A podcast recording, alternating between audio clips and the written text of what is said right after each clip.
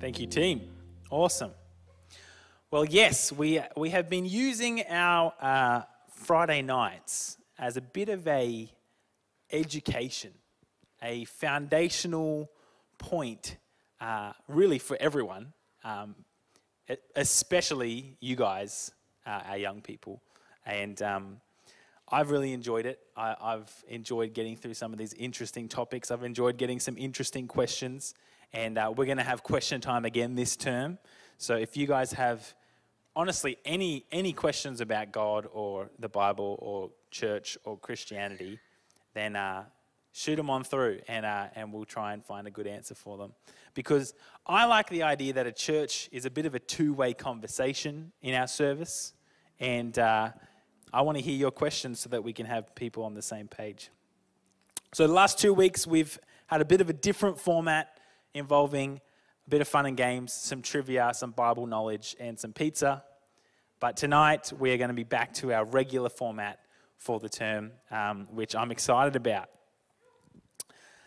So, we're going to tackle an interesting question uh, tonight, following on from last term, which is what is the church.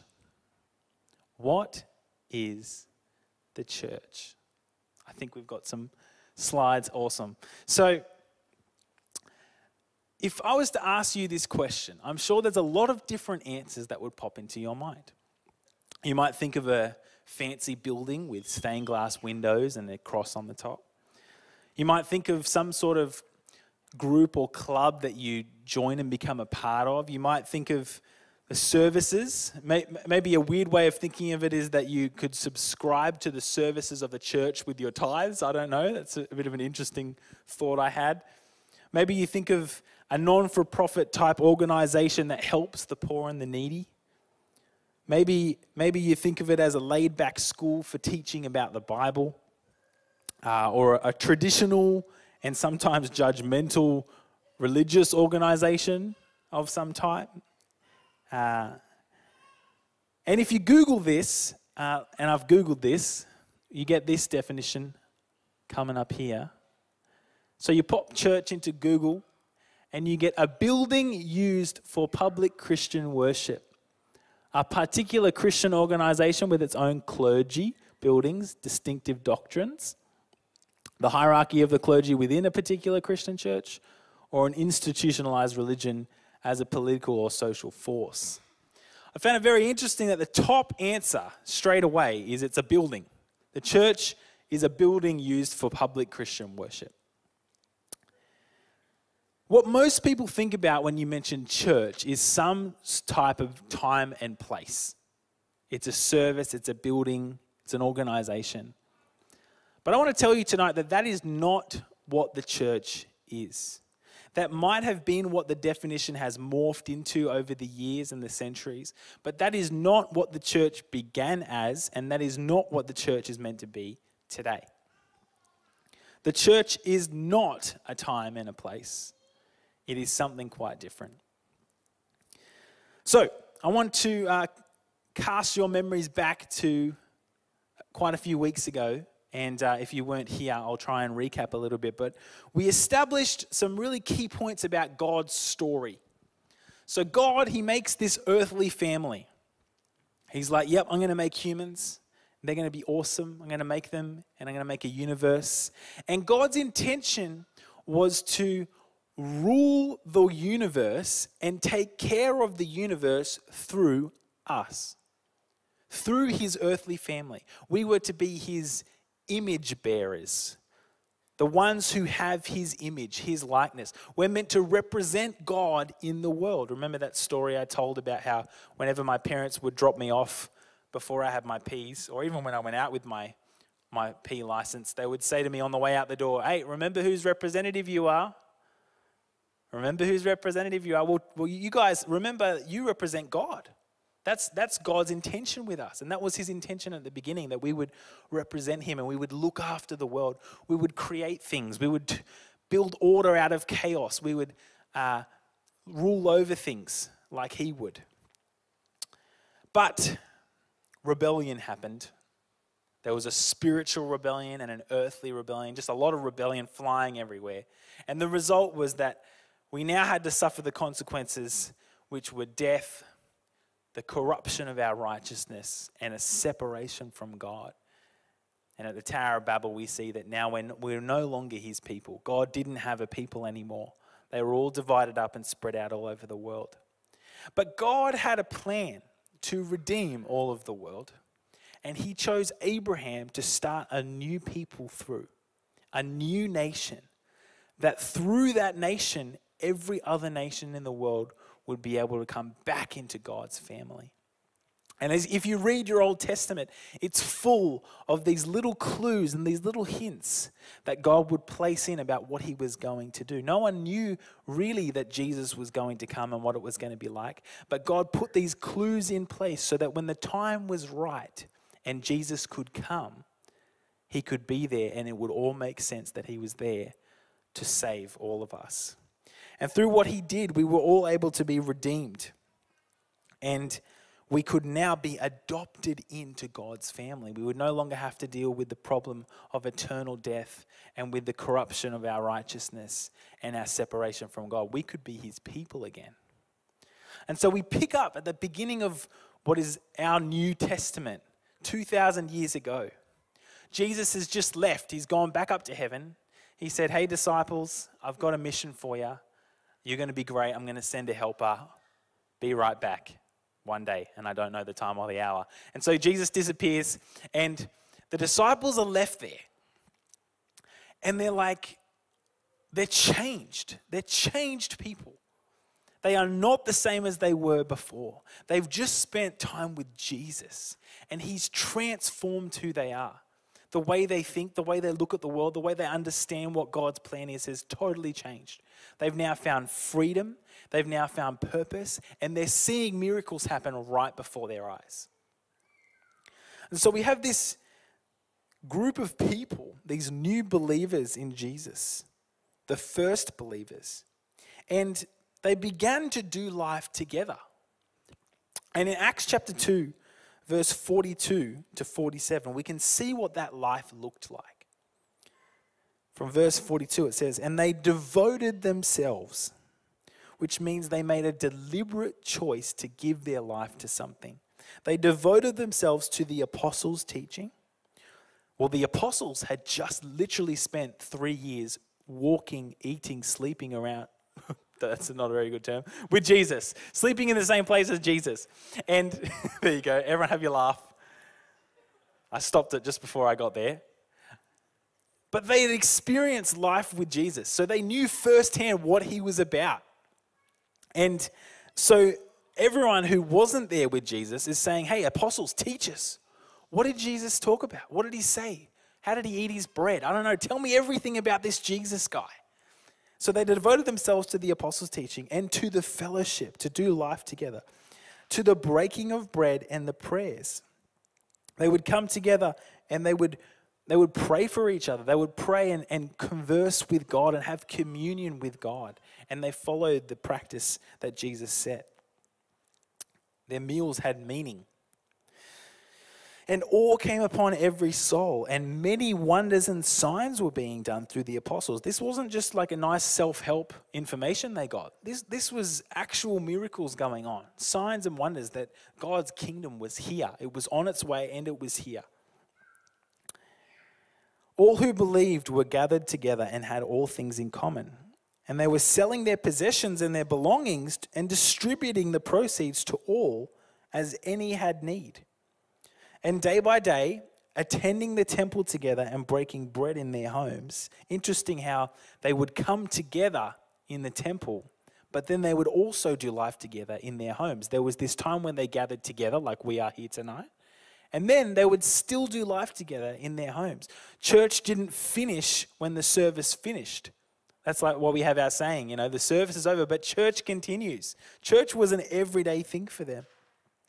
They received their food with glad and generous hearts, praising God and having favor with all the people.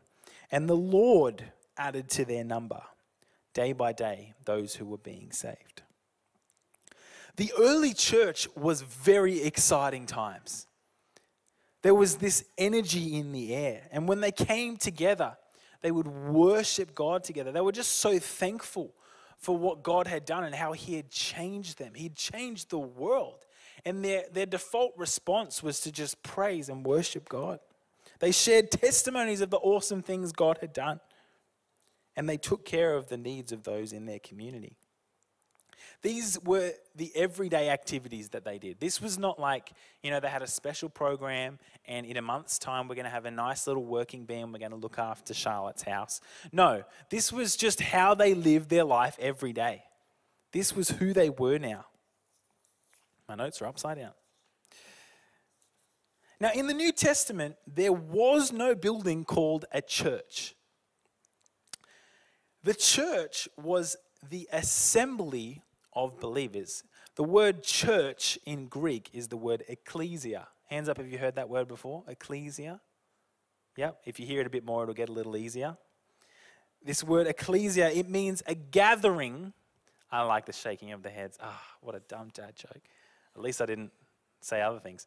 So, ecclesia means a gathering or an assembly of people.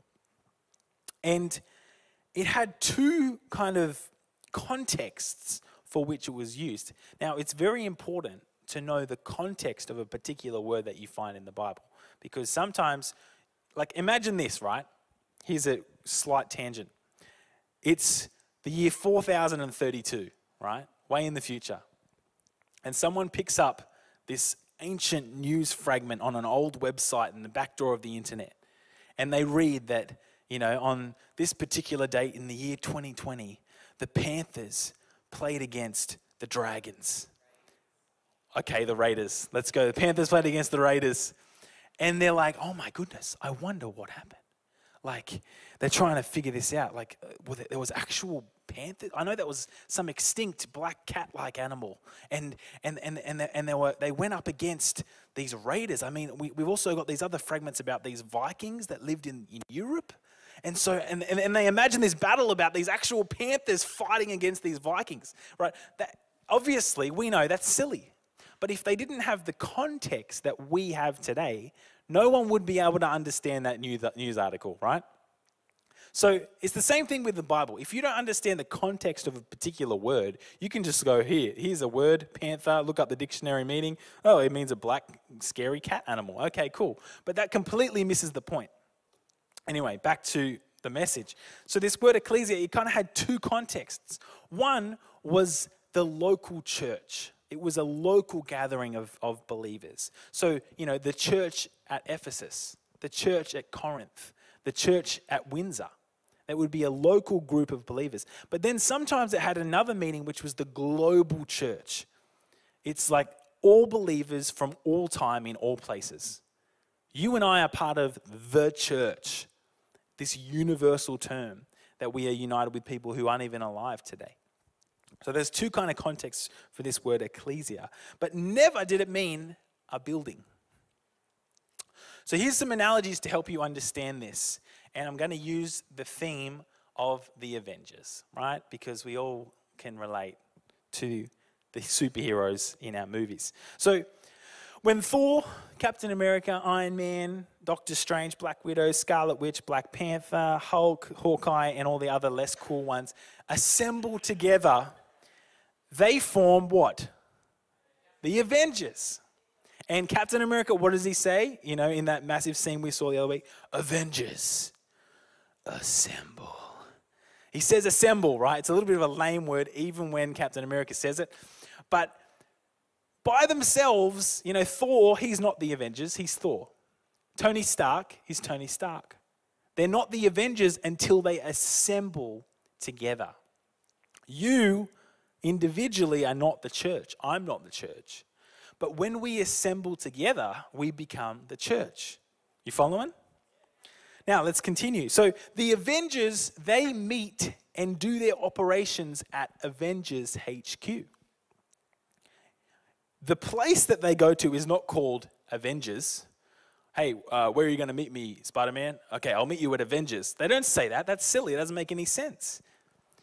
Just like that, we, we don't meet at church Hey, I'm going to see you at church. When we say that, it doesn't really make sense. It's like the Hulk saying to Iron Man, Hey, I'll, I'll meet you at Avengers. In reality, I think maybe we should be calling this Church HQ, right? We've got Avengers HQ, that's where the Avengers meet. Well, this is kind of Church HQ, it's where the church meets. Now, sometimes Avengers HQ has some problems. Sometimes it gets destroyed, blown up, disintegrated, moved into another dimension. Sometimes it's Tony Stark's Stark Tower. Other times they have to go underground and hide. Avengers HQ changes from time to time, depending on what comic or movie you're watching or reading. Uh, and, and regardless of where Avengers HQ is, it doesn't change who the Avengers are, right? The same thing applies to the church. Our headquarters might be this building here. It might be a school over in Penrith or up in the mountains. It might be in someone's home or in a park out in the public. Hey, with COVID 19, church might even happen online but where our HQ is doesn't change the fact that we are still the church. Making sense? Awesome. Can always rely on the uh, Avengers to help make sense of the Bible, right? Where we meet should not change who we are. So we've kind of established the fact that the church is a people. In fact, they're God's people and they're God's family that He's chosen to reunite all the nations back together. But that leaves us with another question of what does the church do? How does the church be the church? How do the Avengers avenge, right? And so I've got in, in classical uh, sermon style three things that the church does. You can remember these. I don't know, think like a triangle has three points. It's easy to remember a nice little shape three points are really easy to preach about. And I think it kind of is all encompassing of what the church does in these three points. So let's get into it. Three things that the church does.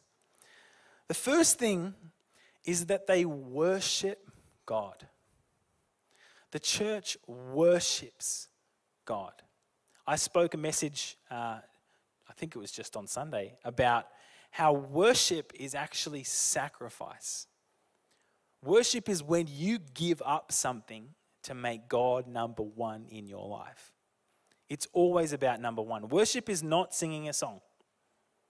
What we did just now, it was worship, but it wasn't because we were singing a song.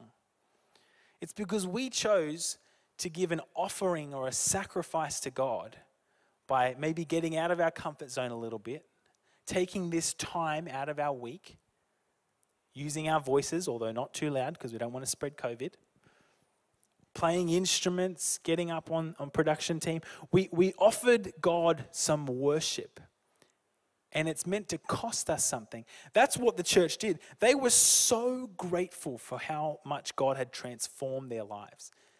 Imagine you're, you're, you know, you've lived in a town your whole life. And you know, yeah, that's that's blind Bartimaeus over there, and that guy over there, he's never been able to walk.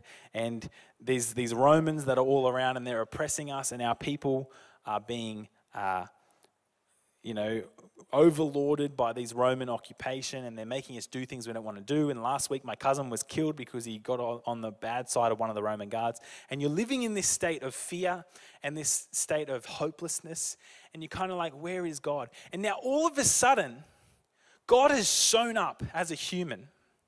And blind Bartimaeus is no longer blind. That guy can now walk. People are getting healed everywhere. And now it doesn't even matter that the Romans are occupying us because we've inherited an eternal kingdom. I don't have to worry about my sin. I've been completely forgiven. I don't have to worry about all that bad stuff that I did because it's completely wiped clean. Now I have a, a, purpose. God loves me. I'm a part of this awesome family we're calling the church. Like, can you just put yourself in that, those kind of shoes for a moment? Would you be thankful? Would you be blown away like, oh my goodness, the world has changed? What I thought was the world then and what I know the world to be now is completely different because I've met Jesus. The church couldn't help but just praise God. It's like, God, have everything. You want one? Here, have two, have more, have every God. You can have every single part of me. I'm going to sing, I'm going to dance, I'm going to use my body, I'm going to jump around, I'm going to do whatever it takes because I just want to give God everything. I want to give Him my time, I want to give Him my energy, I want to give Him my dreams and my future. God, you can have it all because you've given me everything. The church just has to worship God because it's made up of people who've had a genuine encounter with Him. They've met Jesus 2,000 years ago and today. You've met Him face to face, and He has permanently changed you. You have felt freedom for the first time. You've felt genuine purpose for the first time. And so you have to worship. This is what happened to the early church. They made Jesus number one in every part of their lives. Who's seen the Schmitty Werben Jagerman Jensen episode of SpongeBob? Wow. You guys need to go home into, you, into YouTube and type Smitty Werben Jagerman Jensen and watch that episode of SpongeBob. It is so good. I think we watched it on repeat on one of our family holidays because he was number one. That's what that cap is for, by the way. It's from SpongeBob. Hey, yeah, yeah, yeah, yeah, yeah, yeah. You know, good. Thank you. Some older people who are closer to my age. Jesus is number one. If you can hear SpongeBob saying that, then you'll remember it. That's what worship is. It's making God number one in every area of your life. And the church got creative. It's like, okay, how can we worship God together? Like, I can do it on my own, in my own life, but could we come together and make something that honors and lifts God's name up. And this morphed and changed through the years. I imagine they probably had some kind of Middle Eastern guitar at the beginning there, maybe, and then they could sing, they could clap, they could uh, say all the awesome things that God is doing in testimony. And then through the ages, you know, Christians were inspired to build these magnificent buildings. And it wasn't because they wanted to show anything off other than the fact that they wanted God to be known as awesome. So we see these awesome buildings of history, and the whole purpose was worship. It was, I want the world to know that God is number one of us. He is number one. And so they built these awesome buildings. Now, today, we have all these new, different, amazing instruments that were never heard of 2,000 years ago. We've got this electronic piano stuff that can make any sound in the world. We've got sound systems. Boom. We've got cameras and lights and, and all sorts of graphics and cool stuff. And we come together and we contribute a little bit of what I can do and a little bit of what you can do. And we pull off this awesome sound and these awesome things that we get to see and the atmosphere of this place. We create it not because we're good, but because God needs to be made number one. So I encourage you, if, if you're not like serving in any of the areas of the things that we do in this service, if, if you think, yeah, I can, I can point a camera, except when Jesse's on because he just walks back and forward too much. I can't handle that. But, it, you know, another preacher, I can, I can deal with that. Lindsay knows what I'm talking about. I can, I can design a graphic. I mean, I do it on my Instagram all the time. You know, I could, I could put something together. I can, I can click next for the lyrics. I just need to learn a song and then I can click next. I can do something. I can give a little bit of something because I just want to worship God. I want God to be known as great. And this is what my family does to do that. Does that make sense? We've got, already got awesome, heap, heaps of awesome people on our team. But come on, there's something that you can do. Maybe you can paint. I've seen there's some churches, they like have full on, I think it's a bit crazy, but hey, power to them. They full on have like an empty canvas, like maybe one on each side and these insanely good artists in the middle of their worship set, they just start painting stuff and they're like worshiping like this, you know, like, you know, and they're just like maybe just on their on their face, and they're just like I don't know. It's crazy. You can YouTube that as well. But like that's their worship. That's their part to give. I don't know if you want to do that. Maybe, maybe if you're good at dancing, we can bring back actions back to the songs. I don't know. It could be lame, but who cares? It's sacrifice. It's worship to God. Anyway, I think you guys get it. In Matthew chapter 25, Jesus is portrayed as this bridegroom. It's the story about the lamps. And, and then in Ephesians 5, we see that parallel taken further where, where Jesus and the church are considered like husband and wife. And, and that analogy is there because that's the kind of relationship that we're meant to have. The most intense, powerful, and committed relationship a human being can have is in marriage. And God is saying, that's what I want to have with my church. That's why we worship Him. Number two, so number one, the church worships God. Are You ready for the slide? It's going to be a bit funny, I think. Number two is the church loves each other like family. I'll let you take that in. They love each other like family. We read in that, in that passage in Acts just before about how they just started to sell their stuff. It's like, hey, I've got a bit of extra this and a bit of extra that. And I noticed that you don't have enough. So, like, hey, have some of my stuff. You don't have enough food to eat? Have some of my food. You don't have the latest trending jacket? Here, I've got, an, I've got a spare one. I can deal with one. I don't need two. They just started to help each other out. They pulled their things together, not because God said, Thou shalt have everything in common and you shall all be a socialized nation. God didn't say any of that. This was just their natural response was to help other people. They didn't need to be told to do it. It was like, hey, we're family. We're family now. In fact, a lot of, you know what? A lot of the early church Christians, to become a Christian meant that their entire family would disown them. I don't, I don't want to know you. I don't want to speak to you again. You are dead to me. If your family said that to you, would you still be a Christian? That's what they had to do. A lot of them had to give up their family, but they gained another one. And so they were so grateful, like, oh my gosh, I've been rejected by my family because I've chosen to follow Jesus. But I found family again in the church.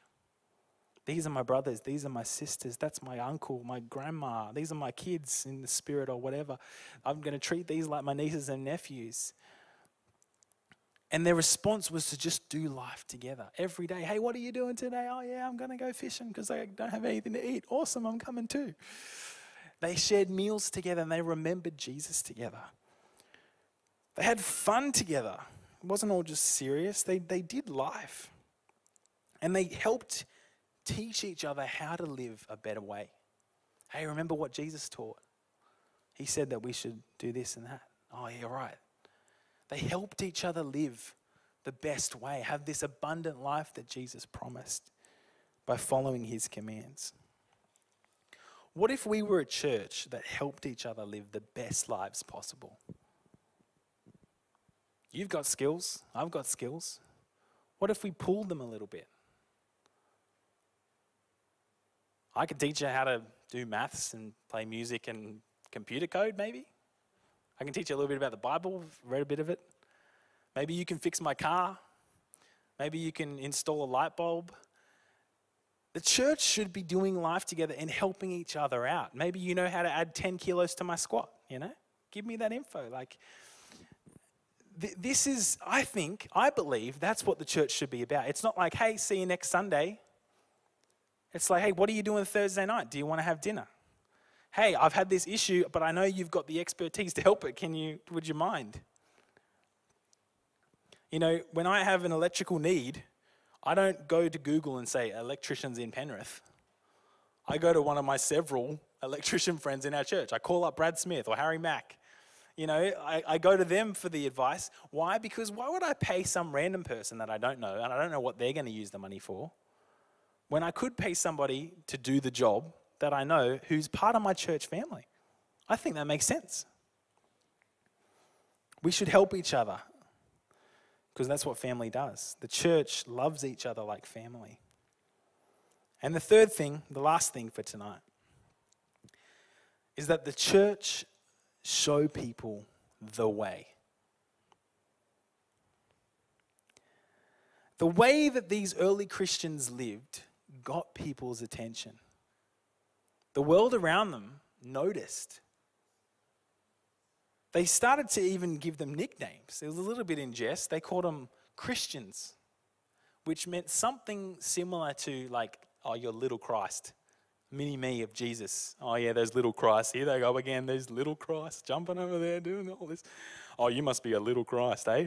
And it was kind of a bit like a poking fun. And they just kind of embraced it. Yeah, yeah, cool. Little Christ. I want to be like Jesus. Yeah, I'll be a little, I'll be a Christian. Other people call them people of the way, which I think is really cool. Like, oh, are you one of the way? This is the way. Mandalorian is just so, so cool. But I think that vibe, if you've seen The Mandalorian, the vibe of their culture, I think that's what church culture was and should be like. It's like, hey, this is the way. Yeah, it's hard, but this is the way. We are going to go and do that? Yeah, but this is the way. Oh my gosh, that's amazing. Yeah, this is the way. Because He is the way, right? He, Jesus said it I am the way. He gave them that line, right? I am the way. He is the way. They have a reputation. I believe that Christians should be an example and an inspiration to the world about how to live. We should be. We should live better. Not because we're earning our way into heaven, but because the world needs to be encouraged and inspired that there is a better way and that we've got it. It's our responsibility to live that way, to live the way that Jesus told us to. Because this is the way. He is the way. In Colossians chapter 1, we get another analogy for the church where it calls us Christ's body. It says that He is the head, the one that is doing the thinking, the planning, the deciding about where we're going to go. But we're the body, we're the hands and the feet, we're the lungs, we're the, all the different little parts, the knees and other things. We are God's body, and our role is to be His hands and feet where we are, to do what He would be doing if He were where we are, being led by the head, which is Jesus. Awesome. So, three things the church does they worship God, they love each other like family, and they show people the way. I've got something to uh, leave you with that I've created if the band wants to jump back up. And uh, I want you to have a bit of a reflection on these things. All of these things that the early church did was not because God wrote them a letter and said, This is how you're meant to be the church. It was because they encountered God. He was real to them. The freedom they felt was real. The purpose they received was real. And this is the natural response of that.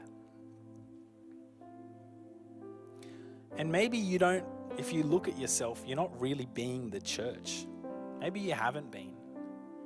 This is not a message to say, well, here's all the things you need to start doing. That's not what this message is. This is a message to say, hey, this is who you are.